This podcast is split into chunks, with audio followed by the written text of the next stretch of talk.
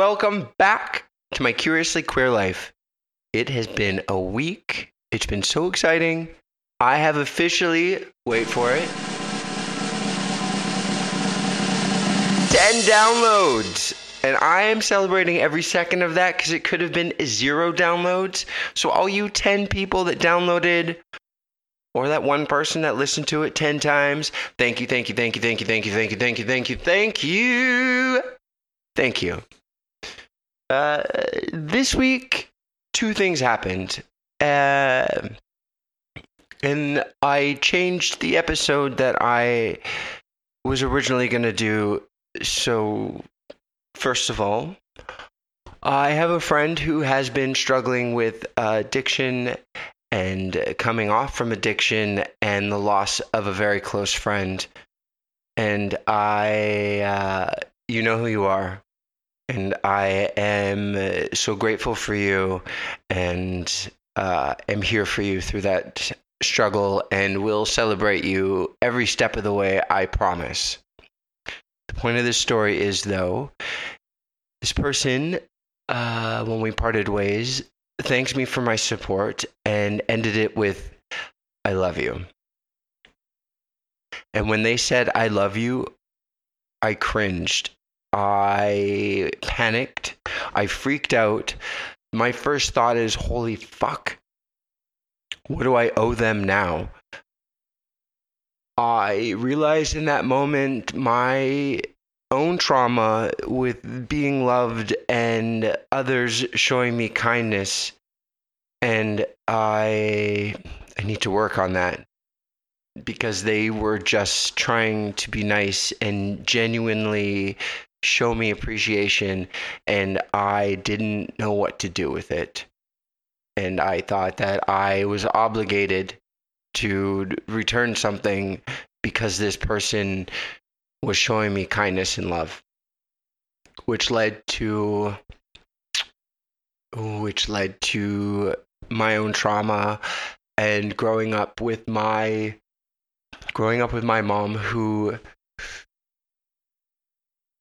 on purpose or not on purpose uh, has the capacity to love so deeply but at the same time her love comes with obligations, with receipts, with I did this for you, so now you owe me this. And I am doing this next chapter is is all about her. It is probably one of the last chapters that is going to involve her to this extent. Moving forward, the stories now become more about me becoming a man and less about a boy being affected by his mother. Our parents, most of the time, are parents for the first time, and they are doing the best they can with what they have. They have their own traumas from their parents, and traumas from their parents, and traumas from their parents. So, this is not me putting blame onto a single person. It is me breaking a cycle of trauma that has gone on for hundreds, if not thousands of years, and has affected my family lineage up until this moment. But this is done. So I switched it. There will be no he and she this week. Like I said last week, it will be the story of my mother and a letter to her from me. And I apologize because I cried while I wrote this. I cried while I edited it. And I cried while I read it back. And I am sure I am probably going to cry as I tell the story to you guys. So please uh, bear with me. Uh, this part is important it's important for her to hear. It's important for me to heal. And it's important for the world to know that we are not bad people. Bad things happen to us. And we we do what we can to move forward. So, here we go. Chapter 4 My Mother. I chose to do this title of this story about my mom, finger and thumb, embracing Cockney slang. I had also used it for my sister's story, Skin and Blister. Somehow they both just seemed fitting titles for what I'm about to tell you. My mother embodied both perfection and a sense of a splintered soul, serving as a beginning of both me and my sister's curiously queer lives. My mother was born in a small French town in Moncton, somewhere in New Brunswick. Though she claims fluency in the language, I have yet to hear her say anything in French other than Voulez-vous coucher avec moi ce soir? Tabernacle, Bonjour, or Oui, monsieur? She refrains from speaking about that time, and I understand why. The blight of her past threatens to overshadow her present, making it easier to pretend that those experiences never happened. God, why did they happen? There were moments in my life when my mom felt like a stranger to me, even more so now. The depth of her complexities remain unknown to me, concealed behind a pretense of being okay. However, one thing was certain she loved being a mother and believed it to be one of the very few things that she was good at in this life. Well, at least until we became teenagers. But when that chapter of being a mother abruptly ended, she was left grappling with the same unresolved issues that plagued her before. Only now, they surged deeper, seeping through her like an unchecked disease, a silent passenger with her for so long. This passenger now screamed for attention. Attention that my mother was not ready to or was not willing to pay attention to. My grandfather inflicted unimaginable abuse on his children, my mother being the one who experienced the brunt of his sadistic behaviors. Though the details of her stories remain shrouded in secrecy, the fragments she had shared with me left me feeling sickened how could a father perpetrate such unspeakable acts against his own children? I choose to remain vague about her past, as it is her past, her story, and her demons to deal with. But the little I provide to you gives context to my relationship with her, to my relationships now with the world, and a deeper sense of how trauma can leak from one generation to another generation. During my early years, my mother was my world, a perfect being whose radiant light shone down on me. She always exuded pride in me, even during moments of failure. I was her perfect man, the one that wouldn't hurt her, never leave her, was always at her side. It became very hard to stay up on that pedestal. It was a lot of responsibility for someone my age to be responsible for someone else's happiness, to be the sole purpose of their joy, it was so much to bear. I have never felt such unconditional love like that from anyone since. I miss it, but I fear it. However, as I grew older, the brightness of that light dimmed, and I began to perceive the flaws within her and within myself. The world seemed determined to label us as trash, constantly reminding us of our perceived worthlessness. Around the age of 13, a shift occurred within me, allowing me to see my mom as a person rather than this indestructible supermom. I began to recognize her flaws and moments of sadness, acknowledging that she was navigating her own battles. Despite her emotional and financial limitations, she always did the best she could for us. I became aware of her daily struggles she faced, summoning strength each day to leave the past behind and provide us with a better future. Subconsciously, I understood that she was running out of steam, finding it increasingly difficult to radiate that light. She was finding it difficult to move forward. I was just at the beginning of high school, and I was barely holding on myself. My wounds were still new and fresh. but I knew it was time for me to give back to her. I took her lessons of support, kindness, and love, and I turned them towards her. I attempted to be her light in the moments of darkness, attempting to bake food for her. I was terrible at it. Attempted to clean up the house for her. I was also terrible at it. And arranging the furniture in the house to offer her a fresh start when she needed it. It was all I knew how to do at the time. I was still so young myself. I didn't understand the world. I didn't understand people. I was unaware of how how horrible people can be sometimes. How hurtful. I would have given her so much more if I would have known. Mental health and trauma were never discussed back then. Even just a decade ago, it really wasn't a conversation people were having. It was still a taboo subject. So we all did what we could to move forward, pain and all. The first memory I have seeing my mom completely broken was during Christmas time. She had come home and discovered that she had left her wallet and all her Christmas money in a bin at some shop somewhere in the mall. She frantically called all the places. She tried to go through her mind, and she just couldn't remember where she had put it down. I had never seen my mother so helpless and vulnerable, all her strength shattered. I felt her incredible sadness.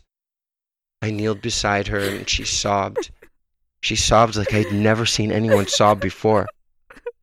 I reassured her that material things did not matter, and no matter what, we had each other and Christmas would still be the same. She kept crying. She kept sobbing. I felt helpless. I simply sat there beside her, offering the presence of who I was, and gave her solace in her tears.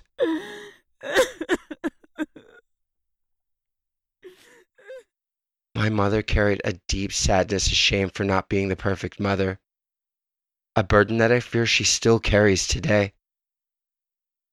But if I'm being honest, compared to the upbringing that she had, the father that did the things that he did, the lessons passed down from her parents. She was the fucking reincarnation of Mother Teresa. She did everything opposite of what they had done to her. She did the best she could. Her trauma was deep, deeper than I could ever imagine. Only now do I recognize the strength it took for my mother to walk away from that man, from that life, to get pregnant, to have a child alone, to have another man walk away, to have another child alone, to have another man walk away, to gather all that strength to still try and be this super mother is insanely amazing, and I am not even sure that I could have done it. I'm sure many people in the same situation would have just said fuck it and walked away from it all and just left those kids there. But she didn't. She never did. Having experienced both the light and dark aspects of life, and working in the trenches of the downtown east side, I often find myself contemplating the sacrifices my mom made to keep us safe and provide a roof over our heads. I am certain she sacrificed her body, mind, and soul to maintain what little we had.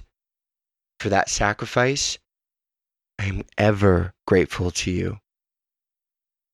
It is because of your unwavering devotion that I am sitting here today, healthy, happy, and joviant.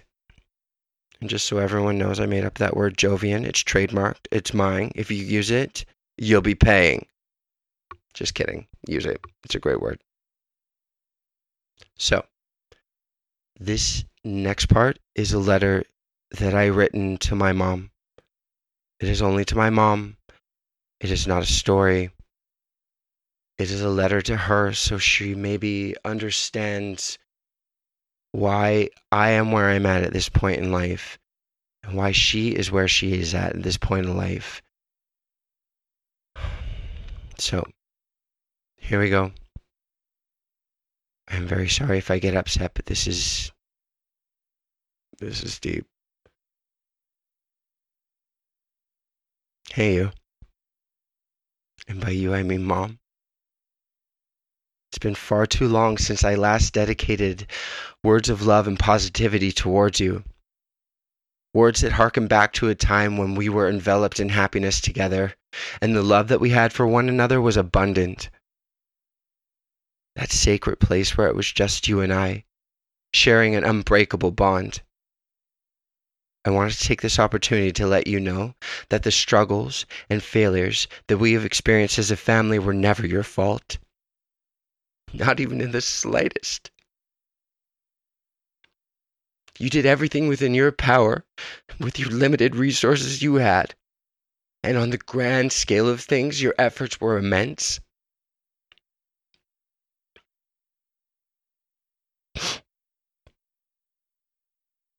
The pain and suffering you endured at the hands of that monster named father stole your childhood, your happiness, and your sense of security. After him, you encountered a man who ultimately became the father of your first child, me. However, he proved to be a coward and a liar, leaving you to navigate the world alone while raising me, fully aware of the challenges and struggles you would face. I hope he carries the shame of his actions to his grave, for he will never know the inner beauty that you possess. You are strength, you are beauty, and you are love. I had the unfortunate opportunity to meet him later in life and I can attest to the fact that he is a small, weak man who pales in comparison to the strength, perseverance, and love that you have carried and demonstrated throughout the years. You single handedly raised two children in an era when society looked down upon single mothers. For a long time, my sister and I were oblivious to the burdens you carried alone and endured silently. Yet you never faltered as a parent and I harbor no anger towards you for the childhood you provided us. Life dealt you an overwhelming hand, and most people would have crumbled under the weight of that hand.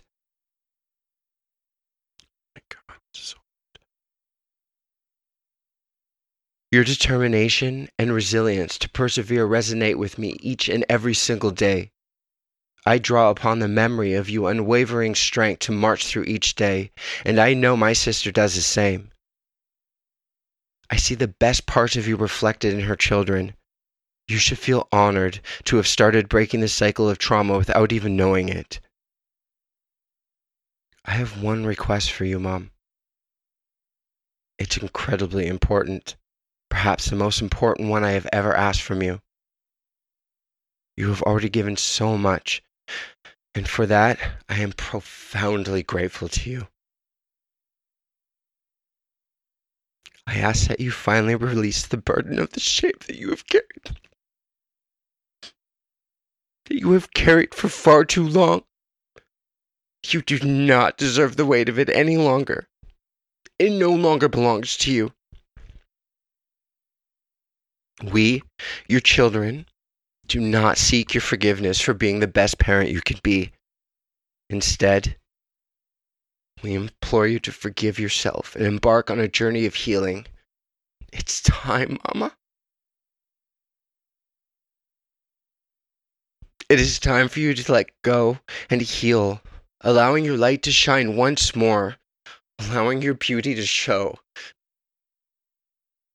The distance between us now does not stem from memories of my childhood. It arises from who we have become.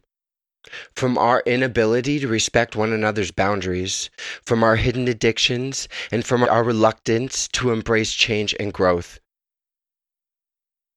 There is still a place where we can meet again. A place where we meet in our present forms, happy, healthy, and transformed individuals. But we will never reach that place unless you are willing to do the difficult, messy inner work. It will undoubtedly be painful. It will be the most challenging task you have ever faced in this life. However, the end is beautiful. A place where the traumas of the past no longer hold power over us. You will know it's time for us to reunite when the thoughts of me bring smiles to your face and you feel genuine joy even if we never cross paths again. I pray to God, the universe, or whatever higher power you believe in, that you and my sister find that joy. Reflect on the moments in this life when you felt most happy, safe, and blissful. It is possible to experience that happiness again and all the time. It's time, Mom. It's time to embark on this healing journey. It is time for you to be your own joy, to put yourself on a pedestal and shine as bright as the sun. You deserve it more than any of us. I love you so much. But the place that we live in together now hurts me. It hurts you.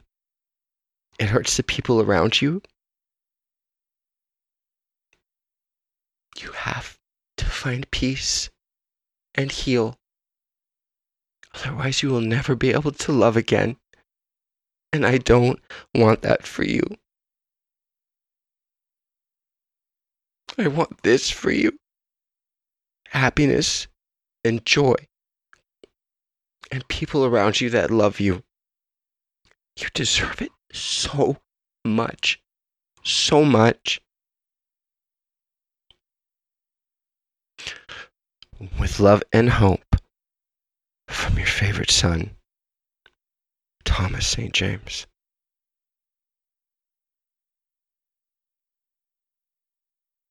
P.S. You are simply the best. Remember to dance like no one is watching you, and then keep dancing even when they are. Find that road, Mom. Find that road and you start walking on it, and I will be waiting, healed, happy, and ready to love my mom again. I, I missed you. I miss the happy mom. I don't miss this mom. So please, please, I beg you, find happiness, make peace, and come find me. So, as you can all see, this journey has been a lot for me. It's been good, it's been bad, it's been ugly. I've shed a lot of tears along the way, shed a lot of tears in this moment. But I am grateful for this moment. I am grateful for the ability to heal. I am grateful that I was given the power to look inward and find the things in this life that I was doing wrong, find the things in this life that were holding me back, and find the people in this life that help me propel myself forward. And I hope I do the same for them too. I'm glad that this story emerged uh, now. It needed to happen. My mom's a good woman. She had a shitty fucking father. And that's being kind to him. There will be many stories to come stories that may reveal our flaws and make my family look ugly. But let me assure you, we are not ugly people. We really just simply endured ugly things that have happened to us, and we have struggled to find our way to move beyond them. Sharing my stories is a way of me taking a step forward, a way of me healing and I hope that my sister and my mother find their own way to healing as well. Because I miss them. But I don't miss who they are. So, for now, I will lay the story of my mother to rest. She does come up in other stories briefly, but as a bulk, she is finished and we need to start moving on to me. Um, but our journey is not over. There's still more healing.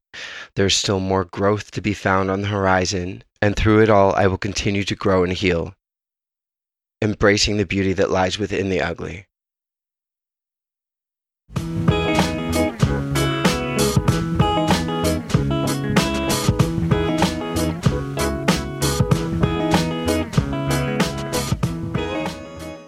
Thank you, everyone. I look forward to next week, and uh, there'll be less crying, I promise. But this was uh, this was something I've been wanting to say for a long time, and I couldn't do it in person because my family has their own road of healing to do, and I am still doing mine. So I hope they understand that. I hope they hear my words and I hope that they find that road because once you get on it, it is beautiful, it is joviant, and it is beyond words. And as always, fill your tanks with love and joy, share it with the people around you, and try to make a difference. My name is Thomas St. James, and this is my Curiously Queer Life.